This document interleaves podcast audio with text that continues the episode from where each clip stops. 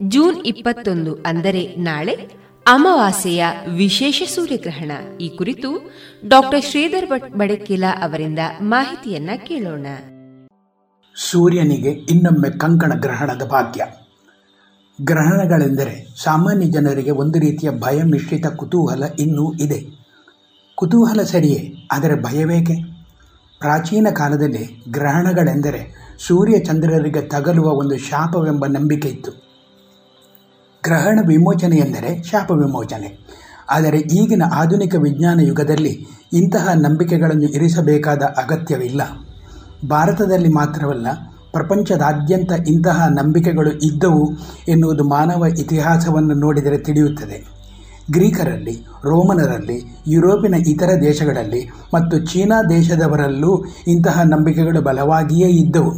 ಸೂರ್ಯಚಂದ್ರರನ್ನು ಗ್ರಹಣದ ಸಮಯ ಯಾವುದೋ ದೈವ ಪಿಶಾಚಿಗಳು ಹಿಡಿದು ತಿನ್ನಲು ಹವಣಿಸುತ್ತವೆ ಎನ್ನುವ ನಂಬಿಕೆಗಳು ಮತ್ತು ಕಥೆಗಳು ಇದ್ದವು. ಭಾರತದಲ್ಲಿ ರಾಹು ಕೇತುಗಳು ಸೂರ್ಯ ಚಂದ್ರನನ್ನು ಆವರಿಸಿ ಕಳಾಹೀನ ಮಾಡುತ್ತಾರೆ ಎಂಬ ನಂಬಿಕೆ ಇತ್ತು. ಈಗಿನ ವೈಜ್ಞಾನಿಕ ಯುಗದಲ್ಲಿ ಇಂತಹ ನಂಬಿಕೆ ಕಡಿಮೆಯಾದರೂ ಕೆಲವು ಜ್ಯೋತಿಷಿಗಳು ಮತ್ತು ಟಿ ವಿ ವಾಹಿನಿಯರು ಇದನ್ನು ವೈಭವೀಕರಿಸುವುದನ್ನು ನಾವು ಕಾಣುತ್ತೇವೆ. ಅವರ ಪ್ರಕಾರ ಈಗ ಜಗತ್ತಿನಾದ್ಯಂತ ಆವರಿಸಿದ ಕೊರೋನಾ ಎಂಬ ಸಾಂಕ್ರಾಮಿಕ ರೋಗ ಗ್ರಹಣಗಳ ಅಥವಾ ಇಂತಹ ಗ್ರಹಗತಿಗಳ ಉಪಟಳಗಳ ಫಲಶ್ರುತಿಯೇ ಆಗಿದೆ. ಇವುಗಳೆಲ್ಲ ಜ್ಯೋತಿಷಗಳನ್ನು ಮತ್ತು ಟಿ ವಿ ವಾಹಿನಿಗಳನ್ನು ಕಾಡುತ್ತಿರಬೇಕು. ಹೊರತುಪಡಿಸಿ ಇತರರನ್ನು ಕಾಡುತ್ತವೆಯೇ? ಮುಗ್ಧರನ್ನು ಮತ್ತು ಅಮಾಯಕರನ್ನು ಮಂಕು ಮಾಡುವುದು ಕೆಲವರ ಉದ್ಯೋಗವಾಗಿರಬಹುದು. ಇರಲಿ, ವಿವಾದದಿಂದ ಅಜ್ಞಾನವನ್ನು ನೀಗಿಸಲು ಸಾಧ್ಯವಾಗುವುದಿಲ್ಲ. ನಿಜವೆಂದರೆ ಭಾರತದ ಮಹಾನ್ ಖಗೋಳಶಾಸ್ತ್ರಜ್ಞ ಆರ್ಯಭಟರು ಐದನೇ ಶತಮಾನದಲ್ಲೇ ಗ್ರಹಣಗಳಿಗೆ ನಿಖರವಾದ ವೈಜ್ಞಾನಿಕ ವಿವರಣೆಗಳನ್ನು ನೀಡಿರುವುದು ಭಾರತೀಯರಾದ ನಮಗೆಲ್ಲ ಹೆಮ್ಮೆಯ ವಿಚಾರ. ಆರ್ಯಭಟರು ಇಂತಹ ನಂಬಿಕೆಗಳನ್ನು ಅಲ್ಲಗೆಳೆದುದು ಮಾತ್ರವಲ್ಲ, ಇದೊಂದು ನಭೋ ಮಂಡಲದಲ್ಲಿ ನಡೆಯುವ ಸಹಜವಾದ, ಆದರೆ ಅಪರೂಪವಾದ ವಿದ್ಯಮಾನವೆಂದಿದ್ದಾರೆ. ಸೂರ್ಯಗ್ರಹಣದ ಬಗ್ಗೆ ಸಾಮಾನ್ಯ ಜನರಿಗೆ ಮಾತ್ರವಲ್ಲ ವಿಜ್ಞಾನಿಗಳಿಗೂ ಕುತೂಹಲ ಒಂದಿನಿತೂ ಕುಂದಿಲ್ಲ. ವಿಜ್ಞಾನಿಗಳು ಈ ಸಮಯದಲ್ಲಿ ತಮ್ಮ ಪ್ರಯೋಗಗಳಿಗೆ ಬೇಕಾಗುವ ಸರಂಜಾಮುಗಳನ್ನು ತಿಂಗಳುಗಳ ಮೊದಲೇ ತಯಾರು ಮಾಡಿ ಆ ಗಳಿಗೆಗೆ ಕಾಯುತ್ತಿರುತ್ತಾರೆ. ಏಕೆಂದರೆ ಗ್ರಹಣಗಳು ಸಹಸ್ರಾರು ಕಿಲೋಮೀಟರ್ ದೂರದಲ್ಲಿ ಆಕಾಶದಲ್ಲಿ ನಡೆಯುವ ಅಪರೂಪದ ಲೀಲೆಗಳು. ಮಾನವನ ಇತಿಹಾಸದಲ್ಲಿ ಅವೆಷ್ಟೋ ಗ್ರಹಣಗಳು ನಡೆದು ಹೋಗಿವೆ ಅಂತಹ ಕೆಲವು ಅದ್ಭುತ ಗ್ರಹಣಗಳನ್ನು ತಿಳಿಯುವುದೆಂದರೆ ಒಂದು ರೋಚಕ ಕಥೆಯನ್ನೇ ತಿಳಿದುಕೊಂಡಂತೆಯೇ ಇಂತಹ ಕೆಲವು ಗ್ರಹಣಗಳ ಬಗ್ಗೆ ನಮ್ಮ ದೃಷ್ಟಿ ಹರಿಸೋಣ. ಯುಗಾರಿಟ್ ಗ್ರಹಣ. ಇದು ಮೆಸಪಟೋಮಿಯಾ ಇತಿಹಾಸದಲ್ಲಿ ಉತ್ತರ ಸಿರಿಯಾದ ಬಂದರು ಪಟ್ಟಣವೊಂದರಲ್ಲಿ ನಡೆದ ಗ್ರಹಣ. ನಡೆದ ಕಾಲ ಕ್ರಿಸ್ತಪೂರ್ವ ಸಾವಿರದ ಮುನ್ನೂರ ಎಪ್ಪತ್ತೈದು. ಈ ಗ್ರಹಣವು ಆ ಕಾಲದ್ದೆಂದು ಹೇಳಲಾದ ಕೆಲವು ಗ್ರಂಥಗಳು ದೊರಕಿವೆ. ಆ ದಿನ ಗ್ರಹಣ ಕಾಲದಲ್ಲಿ ಹಗಲು ಹೊತ್ತೆ ಆಕಾಶದಲ್ಲಿ ಮಂಗಳ ಗ್ರಹವು ಗೋಚರವಾಗಿತ್ತು ಎಂದು ಉಲ್ಲೇಖದಲ್ಲಿ ಹೇಳಲಾಗಿದೆ. ಆ ಕಾರಣ ಜನರು ಅದನ್ನು ಸೂರ್ಯನಿಗೆ ಅವಮಾನ ಎಂದು ತಿಳಿದಿದ್ದರು. ಅಸೀರಿಯನ್ ಗ್ರಹಣ. ಕ್ರಿಸ್ತಪೂರ್ವ ಏಳ್ನೂರ ಅರವತ್ತ ಮೂರರಲ್ಲಿ ನಡೆದ ಗ್ರಹಣವಿದು.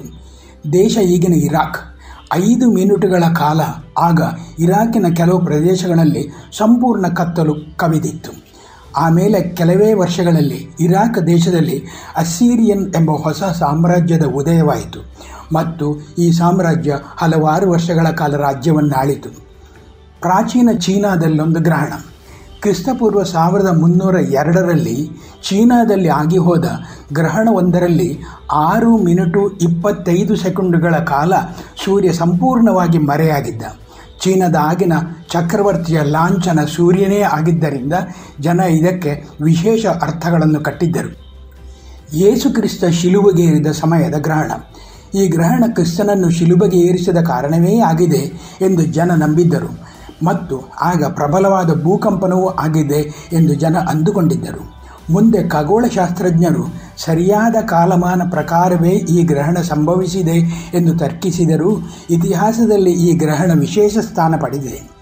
ರಾಜ ಹೆನ್ರಿ ಗ್ರಹಣ ದಿ ಗ್ರೇಟ್ ಕಾಂಕರರ್ ಎಂದು ಪ್ರಸಿದ್ಧಿ ಪಡೆದ ಚಕ್ರವರ್ತಿ ವಿಲಿಯಂನ ಮಗ ಇಂಗ್ಲೆಂಡಿನ ರಾಜ ಹೆನ್ರಿ. ಕ್ರಿಸ್ತಶಕ ಸಾವಿರದ ನೂರ ಮೂವತ್ತ ಮೂರರಲ್ಲಿ ಚಕ್ರವರ್ತಿ ಹೆನ್ರಿ ಇಂಗ್ಲೆಂಡಿನ ಲಾಮಾಸ್ ಪ್ರದೇಶದಲ್ಲಿ ಸಮುದ್ರದಲ್ಲಿ ಪ್ರಯಾಣಿಸುತ್ತಿದ್ದಾಗ ಏಕಾಏಕಿ ಹಗಲಲ್ಲೇ ಕತ್ತಲಾಗುತ್ತದೆ. ಆಕಾಶದಲ್ಲಿ ಸೂರ್ಯನು ಚಂದ್ರನಂತೆ ಕಾಣುತ್ತಾನೆ ಮತ್ತು ಹಗಲಿನಲ್ಲಿ ನಕ್ಷತ್ರಗಳು ಕಾಣುತ್ತವೆ. ಮುಂದೆ ಅದೇ ವರ್ಷ ಚಕ್ರವರ್ತಿ ನಿಧನರಾಗಿ ರಾಜ್ಯದ ಒಳಗೆಯೇ ಆಂತರಿಕ ಯುದ್ಧ ಸಿವಿಲ್ ವಾರ್ ಆಗುತ್ತದೆ. ಮಹಾಭಾರತದ ಕಾಲದಲ್ಲಿ ಗ್ರಹಣ. ಮಹಾಭಾರತದ ಕುರುಕ್ಷೇತ್ರ ಯುದ್ಧದ ಸಮಯ. ಹದಿಮೂರನೆಯ ದಿನ ಅಭಿಮನ್ಯು ಕೌರವ ಸೇನೆಯಿಂದ ಚಕ್ರವ್ಯೂಹದೊಳಗೆ ಹತನಾಗಿದ್ದಾನೆ. ಅರ್ಜುನನ ಪ್ರತಿಜ್ಞೆಯಾಗುತ್ತದೆ. ಮರುದಿನ ಸೂರ್ಯಾಸ್ತದ ಮೊದಲೇ ಜಯದೃತನ ವಧೆ ಮಾಡದಿದ್ದಲ್ಲಿ ಅಗ್ನಿ ಪ್ರವೇಶ ಮಾಡುವೆನೆಂದು. ಹದಿನಾಲ್ಕನೆಯ ದಿನ ಸೂರ್ಯಗ್ರಹಣವಾಯಿತೇ. ಗ್ರಹಣದ ಸಮಯ ಸೂರ್ಯಾಸ್ತವಾಯಿತೆಂದು ಭ್ರಮಿಸಿ ಕೌರವ ಸೇನೆಯ ರಕ್ಷಣೆಯಿಂದ ಜಯದ್ರಿತ ಹೊರಬಂದಾಗ ಇತ್ತ ಸೂರ್ಯದೇವನು ಗ್ರಹಣದಿಂದ ಮುಕ್ತನಾಗುವನು. ಸಂಜೆಯ ಅದೇ ಕ್ಷಣ ಅರ್ಜುನ ಜಯದೃತನ ರುಂಡವನ್ನು ಬಾಣದಿಂದ ತುಂಡರಿಸಿದನೇ. ಅಥವಾ ಇದೆಲ್ಲ ಶ್ರೀಕೃಷ್ಣನು ತನ್ನ ಚಕ್ರವನ್ನು ಸೂರ್ಯನಿಗೆ ಅಡ್ಡ ಹಿಡಿದು ಮಾಡಿದ ಆಟವೇ. ವ್ಯಾಸ ಭಾರತದಲ್ಲಿ ಶ್ರೀಕೃಷ್ಣನು ತನ್ನ ಯೋಗ ಬಲದಿಂದ ಸೂರ್ಯನನ್ನು ಮರೆಮಾಡಿದನೆಂಬ ಉಲ್ಲೇಖವಿದೆ ಕಥೆಯಲ್ಲಂತೂ ಸಂಪೂರ್ಣ ಸೂರ್ಯಗ್ರಹಣದ ವಿಚಾರವಾಗಿ ಬರುವ ಒಂದು ರೋಚಕ ವಿವರಣೆ ಇದು. ಒಂದಂತೂ ನಿಜ. ಚರಿತ್ರೆಯಲ್ಲಿ ಆಗಿ ಹೋದ ಘಟನೆಗಳನ್ನು ಗ್ರಹಣದ ಸಮಯಕ್ಕೆ ತಳಕು ಹಾಕಿ ಕಾಲವನ್ನು ನಿರ್ಣಯಿಸುವುದು ಒಂದು ಸಂಪ್ರದಾಯವಾಗಿದೆ. ಆದರೆ ಈ ಘಟನೆಗಳು ಗ್ರಹಣಗಳಿಂದ ಆಗಿವೆ ಎಂದು ಅರ್ಥೈಸಲಾಗದು. ಐನ್ಸ್ಟೀನ್ ಗ್ರಹಣ. ಇತಿಹಾಸದಲ್ಲಿ ಮಾನವರು ಗ್ರಹಣವನ್ನು ದೇವರ ಆಟವೆಂದು ಅಥವಾ ಕೆಟ್ಟ ದೇವತೆಗಳ ದೃಷ್ಟಿ ಎಂದು ಪರಿಗಣಿಸಿದರೆ, ಐನ್ಸ್ಟೀನರು ಇದನ್ನು ವಿಜ್ಞಾನಕ್ಕೆ ಒದಗಿದ ವರವೆಂದರು. ಮೇ ಇಪ್ಪತ್ತೊಂಬತ್ತು ಸಾವಿರದ ಒಂಬೈನೂರ ಹತ್ತೊಂಬತ್ತು. ಅಂದು ಜಗತ್ತು ಒಂದು ಅದ್ಭುತ ಸೂರ್ಯಗ್ರಹಣಕ್ಕೆ ಸಾಕ್ಷಿಯಾಗಿತ್ತು. ಗ್ರಹಣದ ಅವಧಿಯೂ ಸಾಕಷ್ಟು ದೀರ್ಘವೇ ಇತ್ತು. ಆರು ಮಿನಿಟು ಐವತ್ತೊಂದು ಸೆಕೆಂಡುಗಳು. ಮೇ ಇಪ್ಪತ್ತೇಳು ಸಾವಿರದ ನಾಲ್ನೂರ ಹದಿನಾರರ ಅನಂತರ ಆಗಿ ಹೋದ ಪೂರ್ಣ ಸೂರ್ಯಗ್ರಹಣಗಳಲ್ಲಿ ಇದು ಅತಿ ದೀರ್ಘವೆನಿಸಿದ ಬಾನಂಗಳದ ಚಮತ್ಕಾರ. ಹಾಗಿದ್ದರೂ ಅಂದಿನ ಚಮತ್ಕಾರಕ್ಕೆ ಭೂಮಿ, ಚಂದ್ರ ಮತ್ತು ಸೂರ್ಯ ಒಂದೇ ಸಾಲಿನಲ್ಲಿ ಜಮಾಯಿಸಿ ಏನೋ ಒಂದು ವಿಸ್ಮಯವನ್ನು ಮಾನವನಿಗೆ ತೋರಲು ನಿಂತಂತೆ ಭಾಸವಾಗುತ್ತಿತ್ತು. ವಿಸ್ಮಯವೇ ಆಯಿತು. ಈಗ ನಮಗೆಲ್ಲ ತಿಳಿದಂತೆ ವಿಜ್ಞಾನಿ ಆಲ್ಬರ್ಟ್ ಐನ್ಸ್ಟೀನ್ ಅವರ ಹೆಸರು ಜಗತ್ತಿನಾದ್ಯಂತ ಆಗ, ಅಂದರೆ ಶತಮಾನದ ಮೊದಲು, ಮನೆ ಮಾತಾಗಿರಲಿಲ್ಲ. ಅವರಿಗಾಗ ನೊಬೆಲ್ ಪರಿತೋಷಕವೂ ಬಂದಿರಲಿಲ್ಲ. ವಿಜ್ಞಾನದ ಕ್ಷೇತ್ರದಲ್ಲಿ ಮಾತ್ರ ಅವರು ಪರಿಚಿತರಿದ್ದರು. ಆದರೆ ಇಂಗ್ಲೆಂಡ್ ದೇಶದ ಕೇಂಬ್ರಿಡ್ಜ್ ವಿಶ್ವವಿದ್ಯಾಲಯದ ವಿಜ್ಞಾನಿ ಆರ್ಥರ್ ಎಡಿಂಗ್ಟನ್ ಮತ್ತು ಅದೇ ದೇಶದ ಗ್ರೀನ್ವಿಚ್ ವೀಕ್ಷಣಾಲಯದ ಫ್ರ್ಯಾಂಕ್ ಡೈಸನ್ ಮೇ ಇಪ್ಪತ್ತೊಂಬತ್ತು ಸಾವಿರದ ಒಂಬೈನೂರ ಹತ್ತೊಂಬತ್ತರ ಸೂರ್ಯಗ್ರಹಣದ ಕಾಲದಂದು ಮಾಡಿದ ಪ್ರಯೋಗಗಳಿಂದ ಐನ್ಸ್ಟೀನರು ಒಮ್ಮಿಂದೊಮ್ಮೆಗೆ ಜನಪ್ರಿಯತೆಯ ಅಂತರಿಕ್ಷಕ್ಕೇರಿದರು. ವಿಷಯವಿಷ್ಟೇ, ಐನ್ಸ್ಟೀನರು ಪ್ರತಿಪಾದಿಸಿದ ಸಾರ್ವತ್ರಿಕ ಸಾಪೇಕ್ಷ ಸಿದ್ಧಾಂತ ಜನರಲ್ ಥಿಯರಿ ಆಫ್ ರಿಲೇಟಿವಿಟಿ ನಿಜವೆಂದು ಪ್ರಯೋಗಗಳಿಂದ ಸಾಬೀತಾಯಿತು. ಇದರ ಇನ್ನಷ್ಟು ವಿವರಗಳು ಇಂದಿನ ಉಪನ್ಯಾಸದ ವ್ಯಾಪ್ತಿಯನ್ನು ಮೀರಿದೆ. ಜೂನ್ ಇಪ್ಪತ್ತೊಂದರಂದು ನಡೆಯಲಿರುವ ಕಂಕಣ ಸೂರ್ಯಗ್ರಹಣ. ನಾವೆಲ್ಲ ಆರು ತಿಂಗಳ ಮೊದಲು ಡಿಸೆಂಬರ್ ಇಪ್ಪತ್ತಾರು, ಎರಡು ಸಾವಿರದ ಹತ್ತೊಂಬತ್ತರಂದು ಒಂದು ಕಂಕಣ ಸೂರ್ಯಗ್ರಹಣವನ್ನು ನೋಡಿರುತ್ತೇವೆ. ಈಗ ಪುನಃ ಜೂನ್ ಇಪ್ಪತ್ತೊಂದರಂದು ಇನ್ನೊಂದು ಕಂಕಣ ಗ್ರಹಣ ಆಗುತ್ತಿರುವುದು ವಿಶೇಷ. ಈ ಗ್ರಹಣವು ಭಾರತ ಮತ್ತು ಇನ್ನೂ ಹಲವು ದೇಶಗಳಲ್ಲಿ ಗೋಚರಿಸಲಿರುವುದು. ಗ್ರಹಣವು ಆಫ್ರಿಕಾದ ಕಾಂಗೋದಲ್ಲಿ ಆರಂಭವಾಗಿ Sudan, Ethiopia U A E Dubai, Oman, ಪಾಕಿಸ್ತಾನವಾಗಿ ಅನಂತರ ಭಾರತದಲ್ಲಿ ಗೋಚರಿಸುವುದು. ಈ ಆಕಾಶ ಕೌತುಕ ಉತ್ತರ ಭಾರತದಲ್ಲಿ ಕಂಕಣ ಗ್ರಹಣವಾಗಿ ಅನಿಲರ್ ಎಕ್ಲಿಪ್ಸ್ ಮೊದಲು ರಾಜಸ್ಥಾನದಲ್ಲಿ ಕಾಣಲಿದೆ.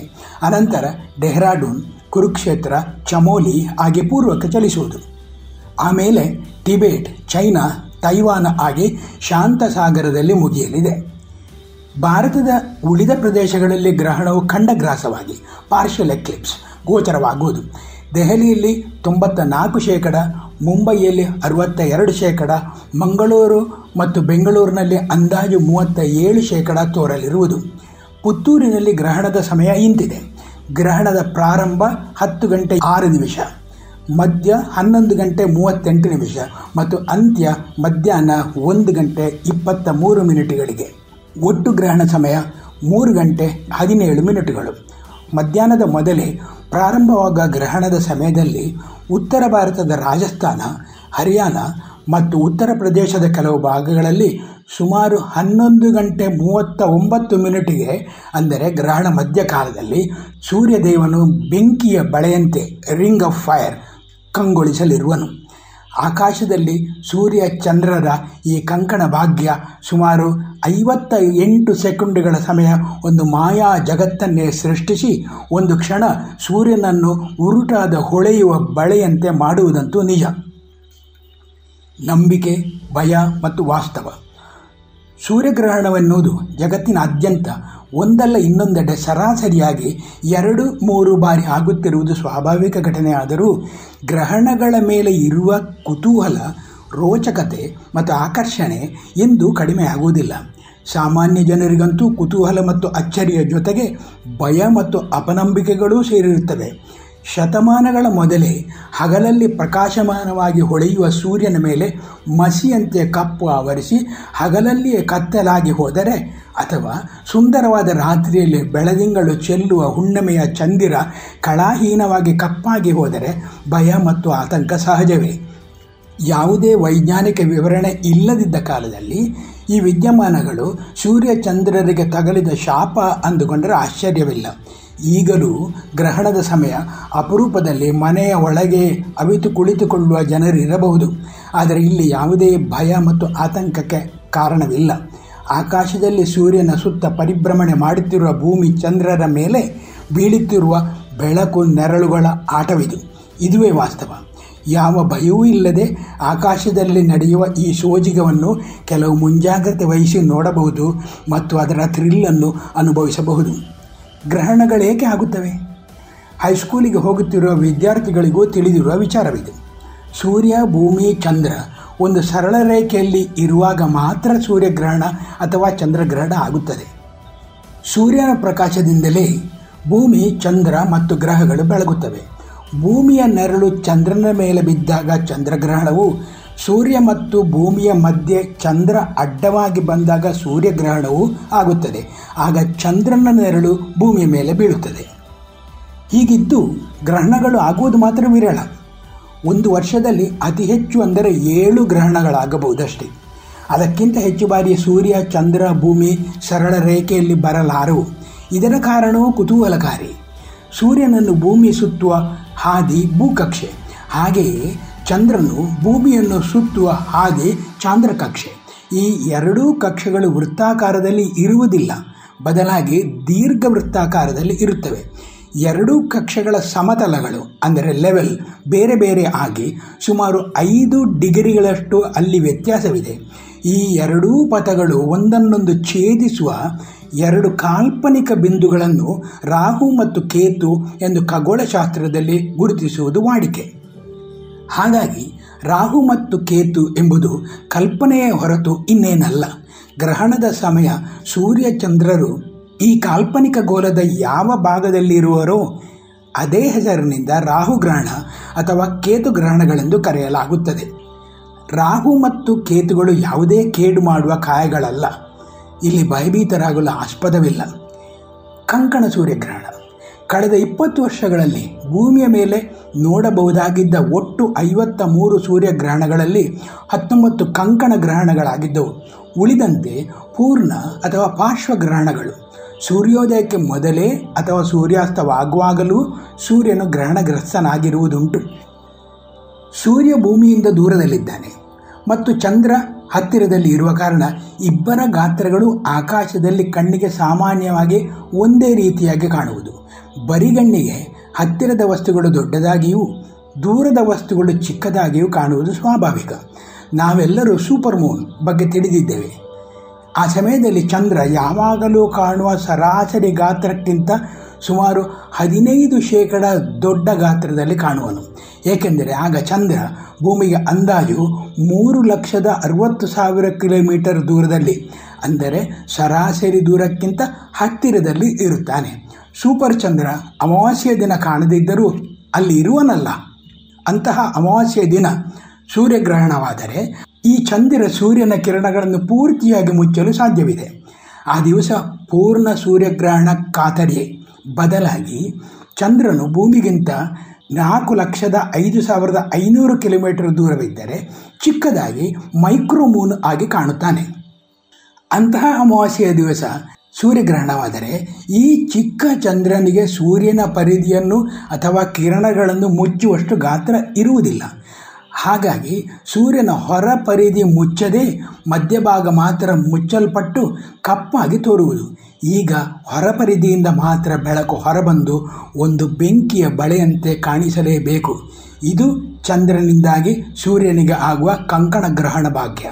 ಇಂತಹ ವಿದ್ಯಮಾನಗಳು ಹೆಚ್ಚು ವೈಜ್ಞಾನಿಕ ಪರಿಭಾಷೆಗಳಿಂದಲೂ ಅಂದರೆ ಅಂಬ್ರ, ಪೀನಂಬ್ರ, ಚಂದ್ರನ ನೆರಳಿನ ಉದ್ದ ಇತ್ಯಾದಿ ಪಾರಿಭಾಷಿಕ ಶಬ್ದಗಳಲ್ಲೂ ವಿವರಿಸಬಹುದು. ಇಲ್ಲಿ ಮಾತ್ರ ಸಾಮಾನ್ಯ ಜನರಿಗೆ ತಿಳಿಯುವಂತೆ ಸರಳವಾಗಿ ಹೇಳಲಾಗಿದೆ. ಏನಿದ್ದರೂ ಭೂಮಿಯಲ್ಲಿ ಈ ಛಾಯೆಯಲ್ಲಿರುವ ನಮಗೆಲ್ಲ ಇದನ್ನು ನೋಡುವ ಭಾಗ್ಯ, ಆದರೆ ನೇರವಾಗಿ ಮಾತ್ರ ಖಂಡಿತ ನೋಡಬೇಡಿ. ಗ್ರಹಣಗಳನ್ನು ನೋಡುವ ದೃಷ್ಟಿ. ಸೂರ್ಯ ಚಂದ್ರ ಭೂಮಿ ನೆರಳು ಬೆಳಕಿನ ಆಟವನ್ನು ಅನಾದಿ ಕಾಲದಿಂದಲೂ ಜನ ಬೇರೆ ಬೇರೆ ದೃಷ್ಟಿಯಿಂದ ನೋಡಿರುತ್ತಾರೆ. ಕೆಲವೊಂದು ನಂಬಿಕೆಗಳು ಸತ್ಯದ ಅಡಿಪಾಯದಲ್ಲೇ ಆಗಬೇಕೆಂದಿಲ್ಲ. ಜ್ಯೋತಿಷಾಸ್ತ್ರವು ಎಷ್ಟರ ಮಟ್ಟಿಗೆ ವೈಜ್ಞಾನಿಕವಾಗಿದೆ ಎಂದು ನಿಖರವಾಗಿ ಹೇಳುವುದು ಕಷ್ಟ. ಒಬ್ಬ ವಿಜ್ಞಾನಿಯು ಜಗತ್ತಿನ ಎಲ್ಲ ಹೋಗುಗಳನ್ನು ಇದುವೇ ಸತ್ಯ ಎಂದು ಹೇಳಲಾರ. ನಂಬಿಕೆ ಎನ್ನುವುದು ಮನಸ್ಸಿಗೆ ಸಂಬಂಧಪಟ್ಟ ವಿಚಾರ. ನಂಬಿಕೆಗಳಿಗೂ ಒಂದು ಶಕ್ತಿ ಇದೆ. ಸಮಾಧಾನವೂ ಇರಬಹುದು. ಆದರೆ ಗ್ರಹಣ ಕಾಲದಲ್ಲಿ ಸೂರ್ಯಚಂದ್ರನನ್ನು ರಾಹುಕೇತುಗಳು ನುಂಗುತ್ತವೆ ಎನ್ನುವುದಕ್ಕೆ ಹೆಚ್ಚು ಅರ್ಥ ಕಾಣುವುದಿಲ್ಲ. ಪ್ರಾಚೀನ ಕಾಲದಿಂದಲೇ ಭಾರತೀಯರು, ಗ್ರೀಕರು ಮತ್ತು ಚೀನಾ ದೇಶದವರು ಗ್ರಹಣಗಳ ಬಗ್ಗೆ ವೈಜ್ಞಾನಿಕ ವಿವರಣೆಗಳನ್ನು ನೀಡುವ ಪ್ರಯತ್ನ ಪಟ್ಟಿರುತ್ತಾರೆ. ಜನರ ಮೂಢನಂಬಿಕೆಗಳನ್ನು ಹೋಗಲಾಡಿಸುವ ಪ್ರಯತ್ನಗಳೂ ನಡೆದಿವೆ. ಪ್ರಯೋಗಗಳು. ವಿಜ್ಞಾನಿಗಳಿಗಂತೂ ಸೂರ್ಯಗ್ರಹಣದ ಕಾಲ ಕೆಲವು ಪ್ರಯೋಗಗಳನ್ನು ಮಾಡಲು ಪ್ರಶಸ್ತವಾದ ಸಮಯ. ತಮ್ಮ ಸರಂಜಾಮುಗಳನ್ನು ರೂಢಿಸಿಕೊಂಡು ಗ್ರಹಣ ನಡೆಯಲಿರುವ ದೇಶಗಳಿಗೆ ತಿಂಗಳುಗಳ ಮೊದಲೇ ಹೋಗಿ ಸಿದ್ಧತೆ ನಡೆಸುತ್ತಾರೆ. ಖಭೌತಶಾಸ್ತ್ರ ಮಾತ್ರವಲ್ಲ, ಭೂಮಿಯ ಮೇಲಿನ ಜೀವರಾಶಿ, ಗಿಡಮರಗಳು, ಬೆಳಕು, ಓಜೋನ್ ಪದರ ಅಲ್ಲದೆ ಭೂವಿಜ್ಞಾನ ಕ್ಷೇತ್ರದ ಮೇಲೆ ಪರಿಣಾಮಗಳ ಮೇಲೂ ಸಂಶೋಧನೆಗಳು ಗ್ರಹಣದ ಸಮಯದಲ್ಲಿ ನಡೆಯುತ್ತವೆ. ಸಾವಿರದ ಎಂಟುನೂರ ಅರವತ್ತ ಎಂಟನೇ ಇಸವಿಯ ಆಂಧ್ರ ಪ್ರದೇಶದ ಗುಂಟೂರಿನಲ್ಲಿ ಆದ ಪೂರ್ಣ ಸೂರ್ಯಗ್ರಹಣದಂದು ಬ್ರಿಟನಿನ ವಿಜ್ಞಾನಿಗಳು ಮಾಡಿದ ಪ್ರಯೋಗ ಉಲ್ಲೇಖನೀಯ. ಸೂರ್ಯನಲ್ಲಿ ಮುಖ್ಯವಾಗಿ ಹೀಲಿಯಂ ಅನಿಲವಿದೆ ಎಂದು ಅಂದು ಗೊತ್ತಾಯಿತು. ಸಾವಿರದ ಒಂಬೈನೂರ ಹತ್ತೊಂಬತ್ತರ ಮೇ ತಿಂಗಳಲ್ಲಿ, ನೂರು ವರ್ಷಗಳ ಹಿಂದೆ ಆಗಿ ಹೋದ ಪೂರ್ಣ ಸೂರ್ಯಗ್ರಹಣದಂದು ಐನ್ಸ್ಟೀನರ ಸಾಮಾನ್ಯ ಸಾಪೇಕ್ಷ ಸಿದ್ಧಾಂತ ಪುರಾವೆ ದೊರಕಿತು ಅನ್ನುವುದನ್ನು ನೀವು ಈಗಾಗಲೇ ಕೇಳಿದ್ದೀರಿ. ವಿಜ್ಞಾನಿಗಳಂತೂ ಪ್ರತಿ ಸೂರ್ಯಗ್ರಹಣವನ್ನು ತುದಿಗಾಲಿನಲ್ಲಿ ಕಾಯುತ್ತಾ ತಮ್ಮ ಪ್ರಯೋಗಗಳಿಗೆ ಅಣಿಯಾಗುತ್ತಾರೆ. ಗ್ರಹಣವನ್ನು ನೋಡಬಹುದೇ? ಗ್ರಹಣವಿರಲಿ ಇಲ್ಲದಿರಲಿ, ಸೂರ್ಯನ ಕಿರಣಗಳನ್ನು ನೇರವಾಗಿ ಸೂರ್ಯೋದಯ ಮತ್ತು ಸೂರ್ಯಾಸ್ತಮಾನ ಸಮಯ ಬಿಟ್ಟು ಉಳಿದ ಸಮಯ ನೋಡಬಾರದು. ಸೂರ್ಯನ ಕಿರಣಗಳು ನೇರವಾಗಿ ಕಣ್ಣಿಗೆ ಬಿದ್ದರೆ ಕಣ್ಣಿನ ರೆಟಿನವನ್ನು ಕಿರಣದ ತೀಕ್ಷ್ಣತೆ ಸುಟ್ಟು ಹಾಕಿ ಅಂಧತ್ವ ಪ್ರಾಪ್ತವಾಗಬಹುದು. ಅಪಾಯ ರಹಿತ ವೀಕ್ಷಣೆಗೆ ಸೂಜಿ ರಂಧ್ರ ಕ್ಯಾಮೆರಾ, ಪಿನ್ ಹೋಲ್ ಕ್ಯಾಮೆರಾ ಉಪಯೋಗಿಸಬಹುದು. ಒಂದು ಕನ್ನಡಿಗೆ ಕಪ್ಪು ಕಾಗದ ಹಚ್ಚಿ ಕಾಗದದ ಮಧ್ಯೆ ಸಣ್ಣ ರಂಧ್ರ ಮಾಡಿ ಸೂರ್ಯ ಬಿಂಬದ ಪ್ರಕಾಶವನ್ನು ಗೋಡೆಗೆ ಬೀಳುವಂತೆ ಮಾಡಿ ನೋಡಬಹುದು. ಕುತೂಹಲಕ್ಕಾಗಿ ಮೊಬೈಲ್ ಫೋನ್ನಲ್ಲಿ ಕನಿಷ್ಠ ಬೆಳಕು ಬೀಳುವಂತೆ ಲೆನ್ಸನ್ನು ತೆಳುವಾಗಿ ಮುಚ್ಚಿ ಸೂರ್ಯನ ಬಿಂಬವನ್ನು ಹಿಡಿಯುವ ಪ್ರಯತ್ನ ಮಾಡಬಹುದು. ಆದರೆ ಸೂರ್ಯನಿಗೆ ಫೋನ್ ಕೇಂದ್ರೀಕರಿಸುವ, ಅಂದರೆ ಫೋಕಸ್ ಮಾಡುವ ನೆಪದಲ್ಲಿ ನೀವು ಮಾತ್ರ ನೋಡಬೇಡಿರಿ. ನಿಮ್ಮ ಹತ್ತಿರದ ಗ್ರಹ ವೀಕ್ಷಣಾಲಯಕ್ಕೆ ಮೊದಲೇ ತಿಳಿಸಿ ಹೋಗಿ ಇತರರೊಂದಿಗೆ ನೋಡಿರಿ. ಮತ್ತು ಮನೆಯೊಳಗೆ ನೀವಿದ್ದಲ್ಲಿ ಟಿ ವಿ ಪರದೆಯಲ್ಲಿ ನೇರ ಪ್ರಸಾದ ನೋಡುವಿರಷ್ಟೇ. ಆದರೆ ಇಲ್ಲಿ ನೀವು ಗ್ರಹಣಕ್ಕೆ ಪ್ರತ್ಯಕ್ಷ ಸಾಕ್ಷಿಗಳಾಗುವುದಿಲ್ಲ. ಭೂಮಿಯ ಉತ್ತರ ಗೋಲಾರ್ಧದಲ್ಲಿರುವ ನಮಗೆಲ್ಲ ಜೂನ್ ಇಪ್ಪತ್ತೊಂದು ಅಂದರೆ ವರ್ಷದ ಅತಿ ದೀರ್ಘ ಹಗಲಿನ ದಿನ ಲಾಂಗೆಸ್ಟ್ ಡೇ ಆದರೆ ಜೂನ್ ಇಪ್ಪತ್ತೊಂದರ ಸಮಯವೆಂದರೆ ಮಳೆಗಾಲವಾದ್ದರಿಂದ ವೀಕ್ಷಣಾ ಅದೃಷ್ಟ ನಮಗೆ ಸಿಗದೆಯೂ ಹೋಗಬಹುದು. ಕಂಕಣ ಸೂರ್ಯಗ್ರಹಣದ ವೀಕ್ಷಣೆಯ ಭಾಗ ನಿಮ್ಮದಾಗಲಿ. ಕಳೆದ ದಶಂಬರ ಇಪ್ಪತ್ತಾರು, ಎರಡು ಸಾವಿರದ ಹತ್ತೊಂಬತ್ತರ ಅನಂತರ ಈ ವಾರ ನಡೆಯಲಿರುವ ಸೂರ್ಯಗ್ರಹಣ, ಅದು ಕೂಡ ಕಂಕಣ ಗ್ರಹಣವೇ, ಅಂತಾರಾಷ್ಟ್ರೀಯ ಯೋಗ ದಿನ. ಜೂನ್ ಇಪ್ಪತ್ತೊಂದು, ಎರಡು ಸಾವಿರದ ಇಪ್ಪತ್ತರಲ್ಲಿ ಆಗಲಿರುವುದು ಒಂದು ವಿಶೇಷ ಯೋಗ. ಯೋಗವನ್ನು ಮಾಡಿ, ಗ್ರಹಣವನ್ನು ವೀಕ್ಷಿಸಿ. ಆದರೆ ದಕ್ಷಿಣ ಭಾರತದವರಿಗೆ ಮಾತ್ರ ಮುಂದೆ ಇಸವಿ ಎರಡು ಸಾವಿರದ ಅರವತ್ತ ನಾಲ್ಕರಂದು ಇಂತಹ ಇನ್ನೊಂದು ಸೂರ್ಯಗ್ರಹಣ ವೀಕ್ಷಣೆಯ ಯೋಗವಿರುವುದು. ಇದುವರೆಗೆ ಜೂನ್ ಇಪ್ಪತ್ತೊಂದರ ವಿಶೇಷ ಸೂರ್ಯಗ್ರಹಣದ ಕುರಿತು ಡಾಕ್ಟರ್ ಶ್ರೀಧರ್ ಬಡಕಿಲಾ ಅವರಿಂದ ಮಾಹಿತಿಯನ್ನ ಕೇಳಿದಿರಿ.